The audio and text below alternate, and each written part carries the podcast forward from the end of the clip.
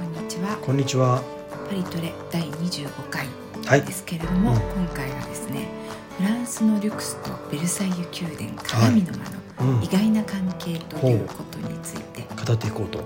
いい、うことですねそ。うですね舞台はベルサイユ宮殿ってことで、そうですよフランスのもう観光名所本当ですねうん。まあパリに来たらパリもいいけどベルサイユも必ず行きたいっていう感じ。そうですですねね一日はあそこでちょっと過ごしてみたいっていうのありますね本当ですね。我々も一番最初にフランスに旅行に来た時に行きましたはねい。、来ましたね。うん、冬に真冬でね真冬のものすごい寒い時でしたね。うん、マイナスでしたねあの時ねマイナス2度ぐらい真っ昼間にマイナス2度でしたね。そうでしたね、はなんかあのお庭行きましたけどい。はい。とてもいられる環境ではなかったです ねそうですね。一瞬で帰ってきましたね はい、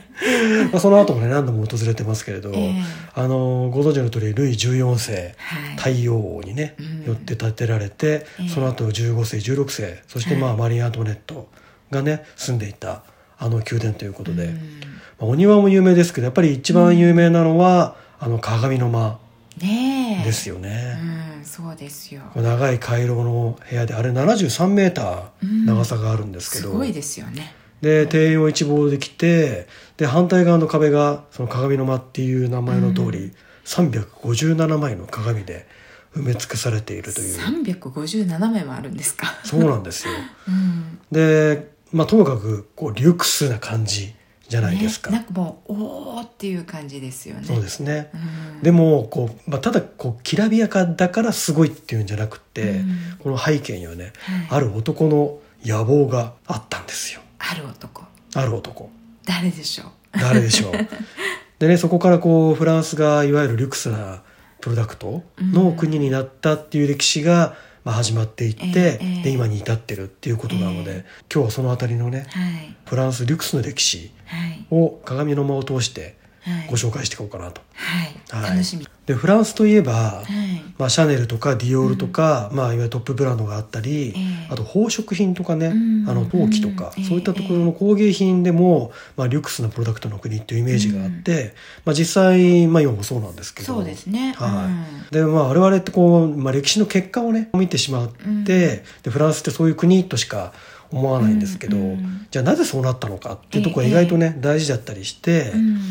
例えば昔のフランスって実はこういうことにかけては、うん後進国だったんですよ遅れてた、うんでそれをじゃあ変えたのは誰かっていううんことですよね、誰ですかこれがルイ14世うんじゃなくってはいその時の財務大臣はいジャン・バチスト・コルベールコルベールさんはい有名ですよコルベールさんこの人の名を語らずしてフランスは語れないっていうくらいに有名ですねそうですねうんうんいわゆるこうメチエダールって言われる、はいその工芸の世界、うん工芸美術の世界ではもうこの人の名前なくしては成り立ってなかったであろうっていう世界ですよねそうですねどうしても世界史ってどうしてもこう戦争と政治の歴史が多いんで、うん影に隠れがちですけれど、ええあのルイ14世よりも何だったら大大事ぐらいな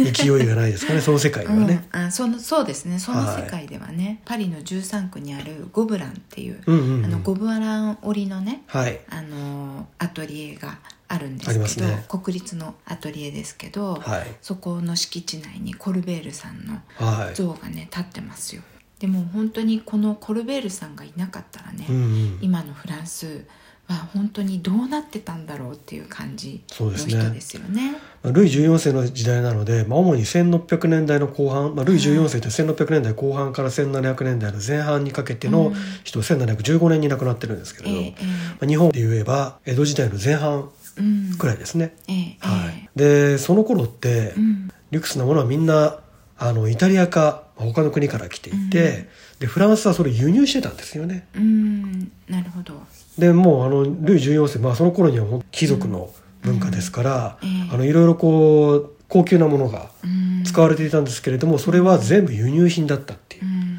だってもうフランスの貴族たちって本当にそういうことにものすごいお金かけてましたもんねそうなんですようんガラス工芸とか、うん鏡とか、うん陶磁器、ええそれからタピスリうー、ん織物ですよね、ええそれからレースうんそういったものがみんな高いお金を払ってう、んあの外国からそれを買っていたっていうことなんですうよ。んでも本当にその頃って、うんこう主要な産業もう本当手工芸って主要な産業だったんですよね。そうなんですよね今でいうまあ時計とかええ車とか、うんまあ、当時は工芸品がねええ大事だったっていうことですようね。ん、もう本当に経済の主流と言ってもいいくうらいんなものが本当そうにですねレースとか織物とかっていうのはね、はうんい、で例えばガラスとか鏡はベネチアから来てたえりえとか、ええレースはフランドルっていう、まあ、今のベルギーあたりええですよね、うんから来ててうでん陶磁器は中国からうんみたいな形で、欲しいけれども自分の国にないから他から買うってことだよね、うんそれを買うためのお金がすごいかかるっていうことで、うんう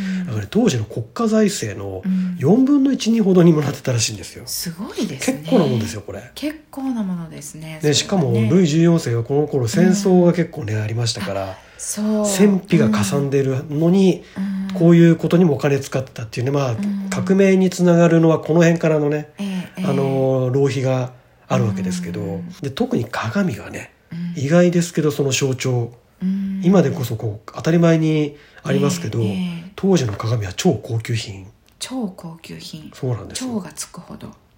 もう精巧なものを作るのがすごい難しいんで、うんまあフランスでせいぜいこう作るとしてもえ1 0ンチか2 0ンチのものええくらいを作るのがせいぜい大きいものを作るのが大変なんですよね、ガラスがまずうん大きく作れないんで平面のガラスがあそんな小さいものしかなかったの10センチって言ったらもう本当に大きい顔の人入んないです よねだってあの頃って結構みんなすごいカツラとかかぶってるじゃないですかはいカツラの毛をこう全部入れようと思ったら顔全体見ようとしたら相も当のす遠ごくいに遠こくうに置かなねいしとなきゃいけないっていう、ねえ見えないってことですよねそれがこうイタリアベネチアだとこう1メーターぐらいのものも作ってたらしいんですよ、ええ村の塔ですか村の塔ですね、うんはいなんかあの前に今も多分ネットフリックスとかでやってると思うんですけど「はいベルサイユ」っていんうんううんドラマがあったありましんたはい、ですよね。うん、でその中でルイ14世にそのとてもいい鏡が入りましたっあてああ言りって。ましたね、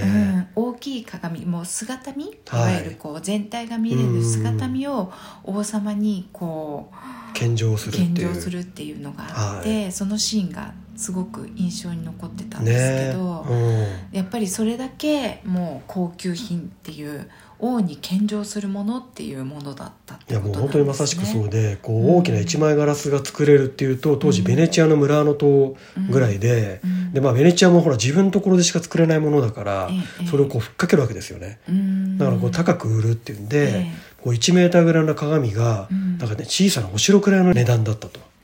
すごいですねねでもやっぱりそこをそうまでしてもこう欲しかったっていうのは、うんやっぱりこうどれだけこう自分の姿をうん見たいかってことですよね。ま あそれもそうだしまあ高級なものだから欲しいってまあやっぱり鏡ってねこうちょっと不思議なというかミミミステリーというかああでもそうですねねあのなんていうんですかね魔法のような感じうんじゃないですか。やっぱり自分の姿を映すっていうのはそう特別なことだったんですね。で人の姿も当然映るわけですかうら、んそそうですねのお客さんに見せるにもすごくインパクトがあるし、うんましてやねそれが大きいこう等身大とかってことになってくると、うん大変なことですよねう。んでそういうだけの値段がするんでもうそんなもんね買ってたらもうフランスがダメになっちゃうっていうことで、うん出てきたのがコルベルさんコルベルさん財務大臣臣。はい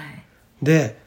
まあ、フランスにね、うんその産業を起こして、うんまあ、そのガラスやら何やらそういう工芸品を自分のところで作って、なんだったら輸出してやるみたいな、うんこう静かな投資を燃やし始めたということなんですよね。あーでもなかなかいいところに目をつけましたよね、そうですね、うん、だって全くそれがなかったところにそれを持ってこようとするって結構大変だと思うんですよ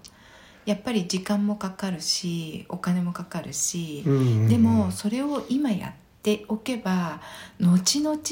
この国は栄えるっていうのが彼には見えてたんでしょうね。見えてたんでしょうね、んだから他の国がそういった形で、まあ、何でこう利益を上げていくかっていうところを全部こう見た上で、えじゃあそれがうちで作れるんだったら、うん儲かるはずだえうん国が豊かになるはずだっていうことをその時に考えたっていう結構もう視野の広い人だったっていう感じがしますよね。ねえそうですよね、うんなんかコルベールさんの肖像画っていつもあのレースのちょっとこう、大きいモチーフのレースのこうちょっと四角ばった襟をつけあたあそうですねうんうんうんうん肖像画があるじゃないですか。はいね、やっぱりあのこうレースの中にこのその闘志がも静かなねメラメラっと 燃えてる感じなんですかね。もう本人はでもそういう、まあ、闘志を燃えてたと思うんですけれど、何かそういうきらびやかなものとかそういうことが好きだとかそういうことじゃ全然なくって、うんむしろ堅実な感じえで、えすごいこう質素で、うんもう何日も同じ服着ちゃうような、うんそういう結構地味な人だったらしいですよ。えー、そうなんですか、うん、でもやっぱり財務大臣っていうくらいなのでそうそうそう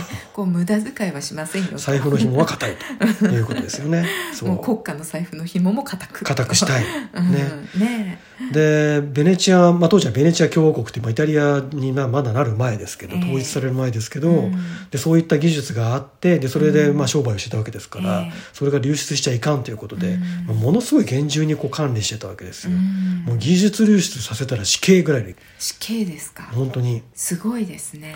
そこまでっていうのはやっぱりでもそれだけ貴重なものだったってことですよねそうですねその価値を分かってたって分こかってとでたすで,、よねそれが技術によって成り立ってるから、その技術をうんお金に知らしてみてはいかんとうんいうことですよね、うんもう今の時代もちょっとあのつながるところがそうですねありますよね半導体とかうんやっぱりうんそういう世界をねあとなんか技術とかデザインとかうんをこう守るっていうのはね、そうですね、うん結局それが産業につながっていって、うんまあ、ましてやこう国が転覆するぐらいのそうですよね勢いになってしまうってことですからねうんでフランスはフランスでベネチアのうんにいる大使とか、ええあと教会のまあ聖職者レベック司教は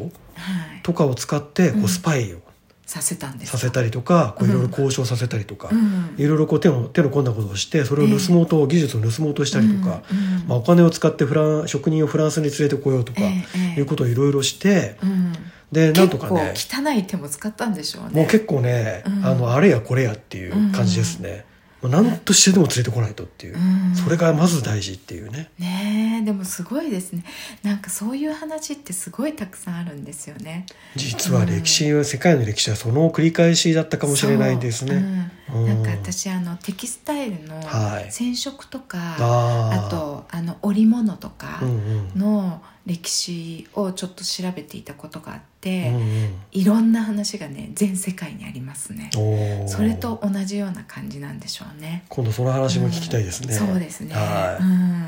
で結果的にこう破格の給料とか、うんもう家を上げるからとか、うん免税するからとか、うんまあ、いろんな特別待遇で技術者をフランスに呼んできて、ええで同じようなことを、まあ、うん織物とか、うんレースの世界でもやってえ、えええまあともかくそういうお金のかかる産業をうん自前でやって、かつトップレベルにしようっていうことをね、うんでフランスはその当時、まあ、家内製手工業でいろいろなところえでそういう、まあ、工芸はあったんですけど、ええええまあ、クオリティもこう作り方とかも全部それぞれこう違っ、うんていたので。ええええでまとまってなかったわけですよ、うんでクオリティもばまちまちだし、ええでこれだと要はそのフランスとしてこう輸出しようにも、うんクオリティが保証されないと、うんなかなかもう世界が買ってくれないっていう事情がね、うんあってなるほどうんでコルベールさんはそこまで考えて、うんで王立の王立っていうのはまあ国立ですよね、うんうのん正常像を作って、うんそこで基準を統一して、うんそれを他の職人にうもんきちんとそういう職のレベルにしなさいとうんいうことで、うんまあ、いわゆるフランス独自の、うん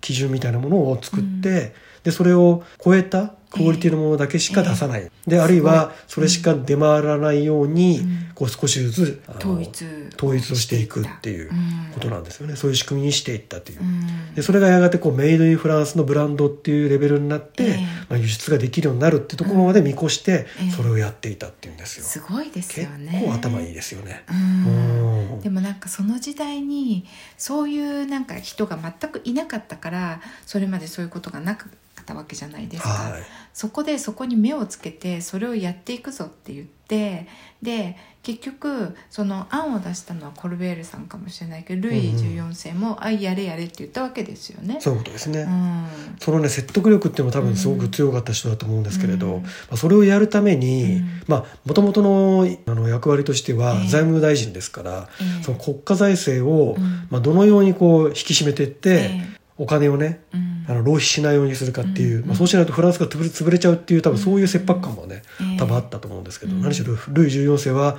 拡大だ拡大だって、うん俺が王様だっていうような人だったので、戦争はするしそう豪華なこのものは食べるし、うん豪華なものは買い集めるし、うんっていうことをずっとやってたわけなんで、まあ、それをどうやってね、うんじゃあそのためのお金をどうやって作ろうかっていうことを、まあ、真剣に考えてたってことですよね。ねえ、うんなんかもうでも本当戦争でお金を使うっていうことがねどうしどうしてそこに行っちゃうんだって思いますけどね、まあそれもまた一つ男の野望ってやつですよね。ううんんやっぱりこう領土をね広めたいとかそういうのがあったんですかねまあ野心ですよね。野心なんですかね、はうんでコルベールさんはそれをするために、うんその浪費のね、ええあの代表者だったルイ14世の下で働いたフーケっていうね、うん同じあの自分の先代のええ財務大臣というか、ええそういう役割の人がいたんですけれども、うんうんその人がねまた浪費家なんですよ。ああのーボールビコント城の人ですよそねうです。だからボールビコント城みたいなものを自分で使っ作って、うんルイ14世がその城にやってねお招きしましたってね、ええ見たルイ14世が怒って、うんお前何やってんだ」と。俺が住んでるところにす立ご派いじゃものねえ作作っちゃったじゃないか と。って言わせるぐらいに、うんこの人は国費をあの流用したりとかまでしてあ自分のものにしながらうんそれを作ったりとかしてたっていうんで、うんかなりね浪費家だったわけですよ。あーでもボールビコント城も一度行きましたけど、はいあそこも結構まあでもねベルサイユに比べたらもう本当にちっちゃいって感じですけど、まあでもそれをなかなかのものですよねそうですね、お庭も広いしね、まあ、何でしろボールビコント城をええ超えるためにうん、ルイ14世はベルサイユを作ったと言っても過言ではないわけですから、うんあの大きさをね、ええはいでもなんか超えるってものすごい声方しましたこういう方、ピョーンみたいな感じでしたねなおさらお金がかかるんで,、うんでコルベールはそのフーケっていう人を引きずり下ろすためにうんもうあらゆる策を凝らして、うんもう国のためにっていうことで、うんフーケを引きずり下ろして、ええで自分が財務大臣になるんですよ。うんでその今話してきたようなね、ええええ施策をどんどんどんどんやっていくとうんいうことで、本当にこれをコルベールさんがいいなかったらフランスはかなりフランス革命前に潰れてましたね破産破産してました ねいや本当にそうだと思いま国す。家破産、ね、うん、で、えー鏡の話にええええ戻りますけれど、うんそもそも鏡ってどうして反射して物が映るかってうん知ってます、どうしてなんですかどうやって作られるんでしょうねえっとまあ、ざっくり言うと、うんまあ昔で言うと、うんこう水銀を中心にしたこう合金が鏡のガラスの後ろにええついて、ええでそれが反射する、ええ今はそれが、まあ、銀のはい膜みたいな形になって、うんうんそれが反射面になってるんですけれど、うんうんで1600年代後半になってくると、ええあのイイタリアのがそういう技術を持ってたんですけどね、ええベネチアが、ええそれをもとにフランスの職人も技術が上がっていって、ええだからね90センチレベルの板ガラスがうんできてでそれで鏡が作れるようになっていったということなんですよね、ええベルサイユ宮殿ができたのがええ完成したのが1682年はいですよね、大きいガラスが作れるようになったこ,、うんこの頃にええちょうどベルサイユ宮殿もうん建設が進んでいったっていうことなので、うんなるでほど完成の少し前ええ1679年ぐらいに鏡の間が完成してますけれど、ええええそのガラスがねうんか壁一面に貼られた空間がうんできるということで、うんあの鏡の間が誕生したわけですよ。これはものすごいとお金かかってるってことですねそうなんですよで90センチぐらいでしかできないんで、うんあえのえ要は一面のねガラスにはなってないんですけど、それえをえきれいに金の継ぎ目で合わせていって、うんで大きな面にしてあの空間が出来上がってるってことなんですよなねるほどそだからここはこうキラキラしててすごいから、鏡の間がすごいじゃなくって、この大きさの鏡が作れるうちの技術はすごいだろうっていうことなんですよね。なるほどねもう本当にコルベールさんのあの努力の結晶がいや本こ当のです部よ屋っていうことなんですねもう当然ルイ14世も大喜び、うんこのフランスでこの鏡が作れるようになって、ええ自前でうんベネチアからわざわざ高いガラスを買わずに、ええだって1枚がね、うんあのもうお城が買えちゃうぐらいのっていう大きさのものうがんずらーっとうん自前の鏡があるわけですから、それはそ自れも慢のものですよね。もう当時の人が見たらもうなんじゃこりゃでしょうねそうですね。今でもなんじゃこりゃですけ どでも本当に当時の人があそこに初めて入った人たちっていうのはもう本当腰抜かすどころじゃないで本しょ当うねですよねましてやそこに来る貴族たちはみんなその鏡が高いことを知ってるわけじゃないですか、そうですよねでも自分たちはねせいぜい小さい鏡が買うのがせいぜいなのに、うんいきなりあそこに鏡の大きなのがずらーって並んでたら、うんそれはびっくりしますよね。もうそれは本当に王の権力をもう皆の者に見せつけるっていう、はい、そういうことですよねそうですね本当に、うんでその後フランスはこううん板ガラスを作る独自の製法を編み出していって、ええええでさらに大きなガラスとうかん鏡を作れるようになっていくわけですよね。すごいですまあ、ね鏡一つがねうんこういう逸話があるっていうのは面白いですよね、ね歴史に関わる。なんか私たち本当に姿見とかね大きい鏡を見ることって普通じゃないですかそうなんですよ、ね、うんだからなんとなくこう、ね、そのままもうずっと昔からあるもののようにうん感じちゃってますけど、ええ実はそういうこうひね歴史があるんですね。もう鏡が宝飾品とか、そういうものと同じぐらいの価値があった頃がうんあったってことですよね。でも本当になんかその1メートルぐらいの鏡が、うんお城1個分の値段ってちょっねとびっく本当りしそれまはちしょっとた。僕も今回調べてびっくりしましたけど、うんで陶磁器とかそういったものも同じようにして、でまあ、陶磁器であれば例えば、ええパリの郊外にセーブルっていうえーありますね、町があって、そこにあうんの国立のね、ええ製造所がありますけれど、うんうんそれとかあとリモージュとか、ええそういうあるいわゆるフランスのそう陶磁器の,、んあのブランドえーみたいなところの町が、あのそこからどんどんこう発達していくっていうう、んでフランス独自の基準で作られて、ええまあ、それぞれの製法とそれぞれの、えースタイルええで陶磁器が作られて世界に旅立っていくと、輸出はね、されていくわそけですこよ。でこうコルベールさんの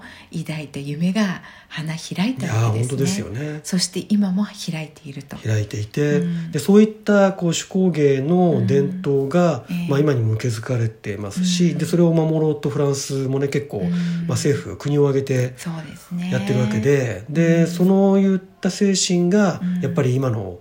そう例えば、まあ、シャネルとかうんディオールとか、まあ、そうじゃない他のブランドもそうですけれど、うんそういったあの大きなトップブランドの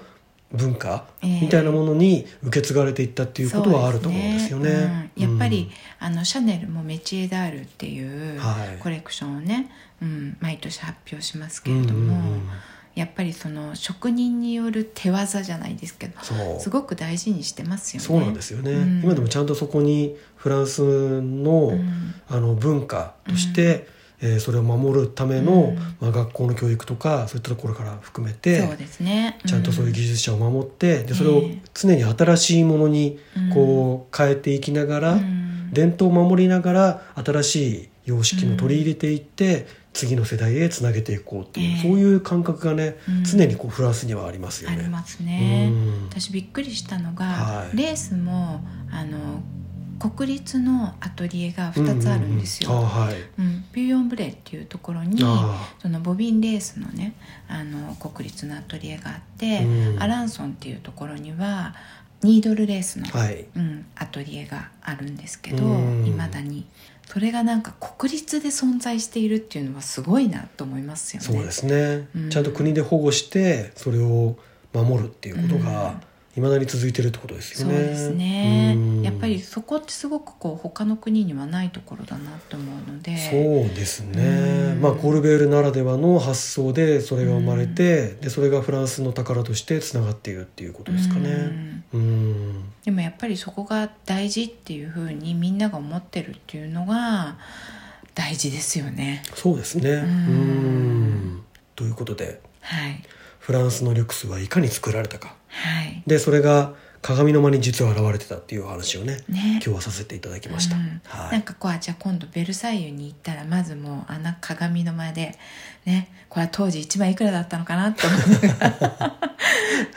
お金の話もね。はいそうですねちょっとじゃあそのリュックスな鏡で自分を映すのを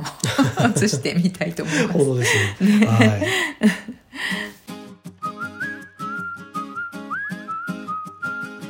今週の我々のクドクはいはい。今日はですねあの偶然見つけたうん小さいお店なんですけど、はあの私がですね実はスニーカーをね買いまして、はい、うんうんで紐がねどうしても気に入らなくて 変えたい変えたいと言ってましずたねっと思っていたんですよ、はいうんうんそうしましたらパリのマレにえ「これって靴紐?」っえええうんていう、こう紐がこう窓辺にねずらーっとこうんうんあうー垂れ下そうがですねっているお店がありまして、ええそうしましたらそれがですね紐屋さんだったんですよねそうですね組紐屋さんっていうんですかね組網紐紐網紐屋さんですかね、うんはいラトリエ・ドゥ・トレサージュっていうはいうんトレサージュっていうのはフランス語で編むものっていううんそうこですとねなので、うんうんまあ、そういうそれを編むことによって、ええあの紐を作るっていうね、んそうことでですすけどね。うん、でなんかもうあのできてる靴ひももあるんですけど、うんうんその他にもこう巻きでねいっぱはいいいろんな種類があっそうて、なんですでね頼むと、うんこう長さとかも自分の履いている靴のこう穴の数を数えてくれて、うんうんうんうんあじゃあこれだけ穴が開いてると何メーターですねって言ってくれて作ってくれるんですよ。そうなんですよ、うんで何しろ他のとこでもないいわゆる靴屋で売ってるような紐じゃないようそなう、うん素敵な紐がいっぱいあってねそう可愛らしい綺麗なね紐があって、うんでそこから自分に合わせてサイズが作れるっていうんでそうもう結構こうオリジナルの靴紐を作るには最高じゃないみたいな最高ですよ感じですよね。うんうんでなんかあのちょっとこう中2階みたいになってるところがあって、はいそっちに登っていくとそのねあの網紐を作る機う械んうん、そうですねそうベースが木なんですけど昔ながらのはいもうなんかこう紐がこう紐っていうか糸がねもうあちこちからバーっていっぱいこうつながっているみたいなうんうんうん機械が何台か覚えてあって、はいあれは圧巻ですよね。そうですね、んあの割とあの再開発で綺麗になったうん建物そうのですねうん中にあるんですけど、うん本当にあの昔ながらのそういう機械がねええどんどん置いてあって、あそこはあのそれでこう紐作りうのん講習とかもやったりするそうらしいんですよ。うんもともとなんかロワールに工場がある会社みたいなんですけど、うん、パリにのそこにこう小さいねフラッグショップをオープンして1年って言ってましたね。そうですね、うんはい、なのであのちょっとしたお土産とか、そうですねあとは自分にの靴紐をね、うんとか、うんまあ、他のものにの用途にもいろいろとそうですね使えると思うのでうんぜひ行ってで店員さんが何しろ優しいので、はい、はい そうですねそこ大事でそすこね。大事ですね、まあ、大体こういうことやってる人はみんな優しいんですけど。そうですはい、ということでマレ地区の、はい、はい、ラトリエド・トレサージュをご紹介しました。はいはい今日ははいベルサイユのね鏡の間、えうんえ意外な意味がね分かりましたね。本当になぜ鏡の間を、を作ったか。ううんもうん、なんか歴史を学ぶのにはい。ドラマって結構いいですよね。ああ確かにうね。ん結構あのフランスもネットフリックスとか見てるとどう歴史もののドラマが結構多いですよね。そう、はいでもあのベルサイユとか見ると大体こう流れがわかるっていうか、 そうですね。 まあ 戦争の脚歴史脚も色もそうですし。ね結構ねありますけどやはいもちろん。っぱり割とこうリアルな感じでね分かっていいですよね、はうんベルサイユはねやっぱりドラマで見ていただきたい私あのシーズン1が一番良かったんですけど、いはシーズン1の、ね、衣装は良かったです、い。それを言ってましたねう。ん何しろあの衣装の金のかけ方が違うと。そうこれがこうシーズン23になっていくとちょっとずつこうあれお金のかかり方があっていうのがあったんですけどシーズン1は素晴らしいですあのやっぱりそういう細かなところがうん意外とこう見えてきますよね。ね見えてくるというかこうやっぱり入り方が違ってくるというか。んそうですねもちろんドラマはねうまく作られているので、うんこうストーリーには結構入るんですけど、ええなんかそういうこの服装とかそういったところの細かさが、まあ、1の時の方がこうのなんか考えられてるなっていう感じはうんあったかもしれないですね、しま確したかにね。でもそういうところ大事ですよねやっぱりそこをこうあのちゃんと歴史に沿ってこうでも歴史に沿ったっていうかすごくこうちょっとモダンな感じでよかったですそうあのドラマが良かったのはそのベルサイユっていうあの歴史的な場所の話をでありながら、物語自体それをシーン自体がん非常にこうモダンなそう、感覚で作られてるっていうところがうん新しかったじゃないですかね。そうですね、う衣ん装とか髪型とかもねそうそうそう。うんね。やっぱりあのいわゆるこう、まあ、日本で言ったら時代劇ですけど、まあ、フライトで言っても時代劇ですよね時代劇14世のそうですね時代の、だからその時代劇にしては、その髪型とかこう服装がすごくモダンで素敵だなと思いました、そうですねはいしかもこう英語で喋るっていうねねえ実はでもなんかルイ14世に関してはまだまだこうねこう深掘りしたい部分がたくさんありますね、まあやっぱり、ね、歴史を大きく築いた人っていう感じがねですねしますねうんでやっぱりメチェダールをやるものとしては、はい、あのコルベールさんうまたちょっと話したい時が来るかなっていう感じがしますん、なるほど、は、はいじゃあまたその日までい、そうですねね話を取っておきましょうということで,、そうですねはい、今回もはいインスタにあの関連写真を載せていきますのではいそちらの方もぜひご覧いただいて、まあええフランスリュクスの歴史をね感じていただければなと思います。そうですね、はあとインスタのねフォローといいねもたくさんいただけるとはい、大変励みになりますのでよろしくお願いしますはい、ポッドキャストの方はぜひお聞きのポッドキャストアプリまたは YouTube でご登録いただけますと、まあ毎週お知らせがいくと思いますのでえね、ぜひご登録いただいて毎週逃さず聞いていただけたらと思いますえ。はいでは今週も最後までお聞きいただきありがとうございましたまはい、た来週さようならさようなら。